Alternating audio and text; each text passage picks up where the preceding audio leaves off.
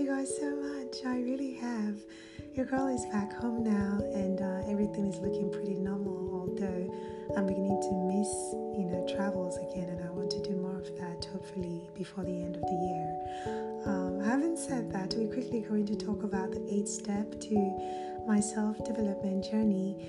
I would also like to inform you that we'll be ending this season at the tenth step, and then we can introduce new season of Life in a Life with Rhetoric. So, what is the eighth step? Um, the eighth step in my self development journey has to do with developing and adopting solid principles that can serve as uh, standards by which we create protective boundaries for ourselves. So, basically, you want to create principles, standards, and boundaries. In other words, what I'm trying to say is that the human nature, I think, is quite flexible. And this definitely means that we are, as human beings, we're capable of doing and becoming anything. Now, given this truth, it's only reasonable that and wise that we're aware and we're cautious of the ways at which our spontaneity can or may be detrimental to us. And I find that the only way we can guide and protect ourselves from developing or adopting certain negative personality traits is by, I'll say, consciously identifying and adopting positive attitude, characters, personalities that, of course, will be of service to our growth. There are different ways we can do this, really. I just uh, will state a few of the ways that I think um, would help you because that is what I have used over time. Of course, there are more. And some of these ways um, is definitely the first one is searching for role models, which uh, would provide practical guidance and can be of service to us. Um, when people think about role models, I think they just think about celebrities, but that is not quite the case. Role models are basically people who have enough experiences, um, be it practical or theoretical. They can basically provide us insights in certain aspects of life at which you know they are already grounded in and we are looking to i guess learn about or you know adopt in this case personally i found that not everything has to be you know experienced you know in order to be learned in fact um, most times i think it might serve you it might serve us best to learn vicariously which is basically learning from the experiences of others. Because imagine if we have to experience practically everything to learn from it. I don't think a lot of us will make it to life.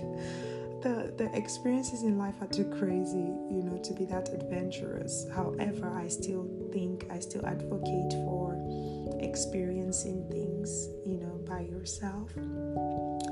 Um, the second step, I think, um,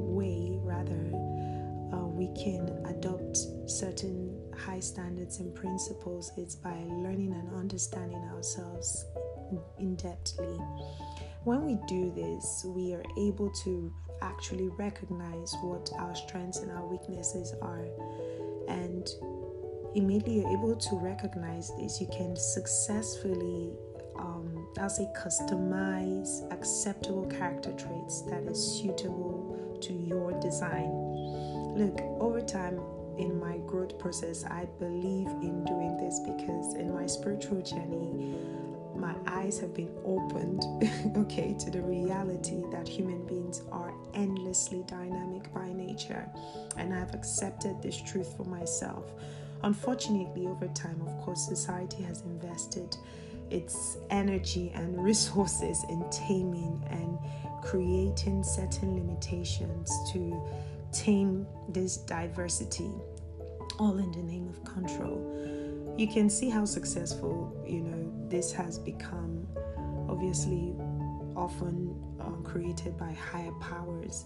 Um, you can see how successful it has become over time by observing how frightful people are generally at, you know, unfamiliar things or even to the idea and the concept of change you know so i literally would say that it is something that we do have to be cautious of and um, definitely have to identify.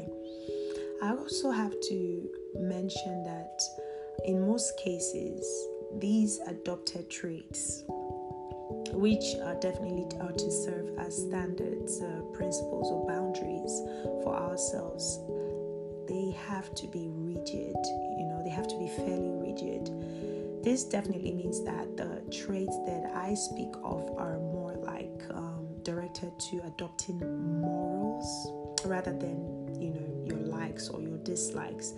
I hope that that makes sense. You know have in mind that boundaries are created to serve you. It is not your enemy you know, life can be beautifully complex, and sometimes we can get carried away, of course, in the nature of its uniqueness and its unique complexity. Having these um, protective rules, I would say, will help guide you, and it would, and you must be willing to accept its consequences as well, beneficial or not. In this case, I think it also depends on what one may consider beneficial or of priority because the idea of beneficial is highly subjective. In today's world, we can see how fast developing things are. I think people use the word fast developing, but I personally can't do that because um, development is definitely subjective as well. But what I've observed is that the world has become less introspective and more fast paced. You know, given this reality, one might always feel rushed to make decisions. At least I know that I do. Often without proper thought put to things, you just, you know, make your choices or make decisions just that, you know, right there.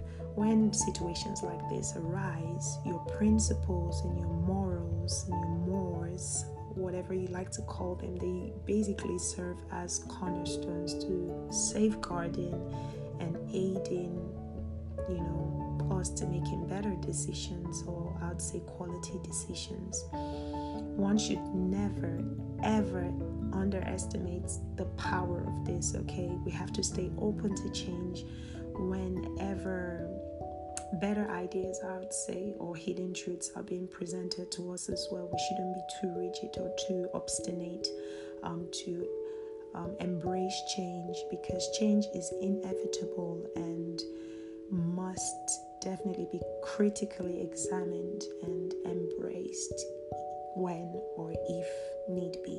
Oh my God, we have run out of time. I wish we could still speak about this. Hopefully, we will in the future. Having said all this, we have come to the end of today's episode. I hope you have taken something or you're able to take something from this. Uh, I wish you all a beautiful, beautiful weekend and uh, stay well and uh, blessed. Yeah. Goodbye.